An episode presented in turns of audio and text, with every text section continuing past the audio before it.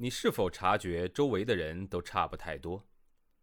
他们像不像流水线上被生产出来的标准件，有着相似的想法、类似的人格？又或者，你对西方某些发达教育抱有着神秘感？那留学又意味着什么？也许本书会给你一些启发和答案。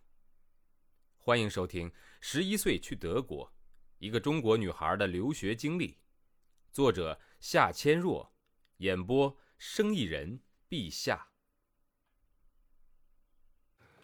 我感到小时候在中国的生活已经离自己越来越遥远，难得再回想起一些小学时的画面。孩子往往都是这样的，学习语言的速度很快，适应新环境的能力很强，但是很容易遗忘自己的故乡，因为很多记忆不像大人们那么根深蒂固。一转眼，我已经在德国生活两年了。在这个欧洲中部的富裕国家，围绕在我身边的事物不仅仅让我越来越感到适应，也越来越让我感到亲切。最主要的原因当然是我过了语言关。我喜欢一边看杂志一边听广播，主要的注意力放在杂志上，不想漏掉任何一个字。同时，广播中的话语也不知不觉地飘进了耳朵。没有刻意竖着耳朵去听，但是全都能听懂，这应该就是过了语言关的标志吧。小孩子语言上的进步，基本不用靠废寝忘食的去死记硬背，而是一旦进了新的语言环境，再从生活到学习的方方面面都自然而然的越说越顺，到最后都不带任何外国人的口音。相反，大人们就要困难很多。我的德语进度就是这样。只是刻意的学过语法，在开始阶段背过单词，一段时间以后就发觉几乎什么都能听懂了。想说什么的时候，德语张嘴就来，不用想就可以脱口而出，意思表达也很准确。到德国那年，我已经是五年级的小学生了，中文基础打得还算扎实，一般的书籍和报纸上难得出现一两个生词。十一岁到了德国以后，尽管爸妈在家总是和我说中文，而我学德语的进度却没有因此而减缓，而是并列发展。随父母在国外生活的中国孩子年龄越小，学语言越快。但是因为没有中文的语言环境，往往跟中文就从此拜拜了。大部分八岁以下的小孩跟着父母到了国外，遇到的最大问题就是完全丢了母语。长大后的他们就成了香蕉类型的人，外黄内白，亚洲人的长相，西方人的语言、思维方式以及生活习惯。曾经听说一个单亲妈妈把一岁大的宝宝留在上海，让外公外婆照管，自己跑来德国来留学，最终嫁给了一个德国人。后来孩子在上海长到了五岁，妈妈决定把孩子接到德国来。于是，外公外婆千里迢迢把宝贝外孙送到了德国。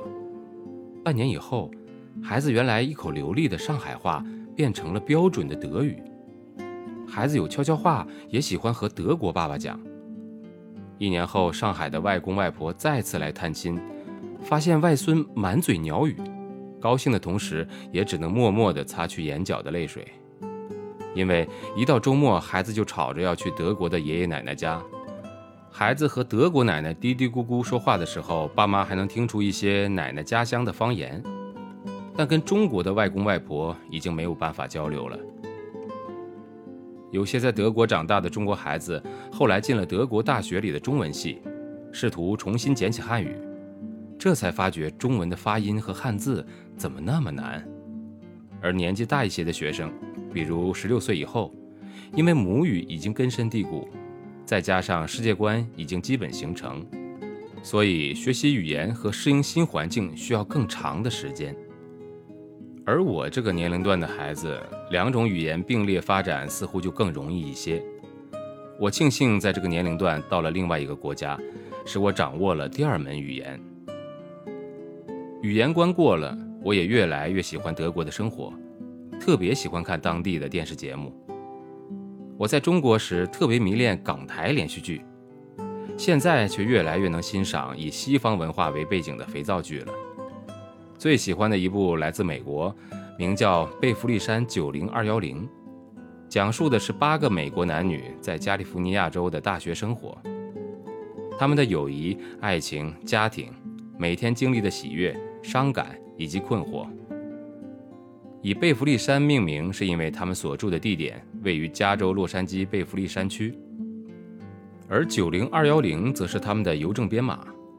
美国有好多电视剧的名字都是主人公居住的地名。每个星期六下午播放一个小时，播放时我都是目不转睛地盯着电视屏幕，紧紧追踪着那些年轻人的命运。通过这些电视剧，我不但强化了对于生活德语的运用。更主要的是，潜移默化地接受了西方人的性格特点和生活态度。一方面看到的是西方年轻人叛逆性格和父母的紧张关系，十四五岁就谈情说爱，甚至发生性关系，以及感情不稳定、家庭破碎、看心理医生、开 party、喝酒、一夜情，甚至吸毒。另一方面，也了解到西方父母给予孩子的自由和空间。尊重孩子的隐私，鼓励孩子独立思考。老师和学生之间朋友般的相处方式，在生活中出现问题时，家庭、学校以及社会给予的包容及帮助。我们班里的一个女同学，家里有一幢三层的房子，顶层属于她和弟弟，一人一个房间，合用浴室和厕所。父母在顶楼给他们姐弟俩配置了一个小厨房。有冰箱、电炉子、微波炉之类的电器。德国家长一方面愿意给孩子多一些自由空间，另一方面也想得到自己的清静。有段时间，这个女孩由于新交的男朋友和自己的父母起了冲突，就干脆在自己的窗子架上一个长梯，每天从院子里直接爬进楼上自己的房间。而她的妈妈总是嚷嚷着：“我们不喜欢你那个男朋友。”你到了十八岁就搬出去跟他一块住吧。不少德国年轻人确实十八岁以后就从父母家搬了出去，多数会找几个好朋友同住。有些父母甚至要求自己的子女十八岁以后就搬出去自己独立生活。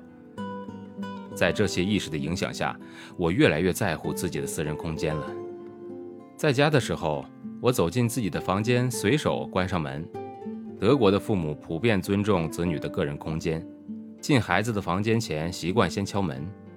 他们一般不会翻孩子的东西，或者是偷看日记等等。不过，维护过多的个人空间也会让亲情淡漠，使人变得凡事以自我为中心，也就是变得自私。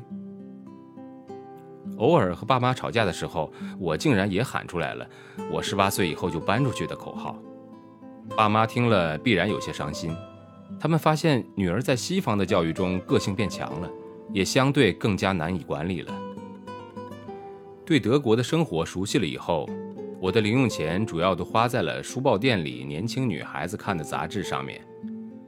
这些杂志的内容主要是服饰、化妆、打扮、著名影视歌星、一些女孩的特殊生活经历、青春期遇到的问题、第一次恋爱和性关系。以及心理学家解答问题等等。读者主要是十二到十七岁的女孩。有一次，我让爸爸帮忙买一本少女杂志，爸爸在回家的路上随手翻了几页。当看到一个专题栏目叫做“我的第一次性生活”时，简直不敢相信自己的眼睛。这种内容在中国应该算是黄色了吧？不过，爸爸并没有没收我的杂志，只是跟妈妈私底下抱怨。这西方文化也太开放了。在自由的西方社会生活了几年以后，爸妈对于一些问题的看法也慢慢改变了，不想处处管教和限制孩子，只是给予适当的引导。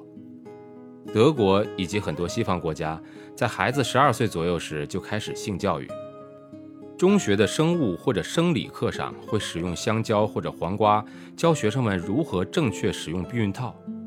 目的不是鼓励孩子们提早开始性生活，而是通过传授知识，使青春期的少男少女们能更好地保护自己，避免因缺乏知识和意识而怀孕或染上性病。年轻人杂志里经常会出现避孕套的广告，上面的标语是：“不要给艾滋病任何机会。本章节的演播告一段落，感谢您的收听，欢迎您订阅。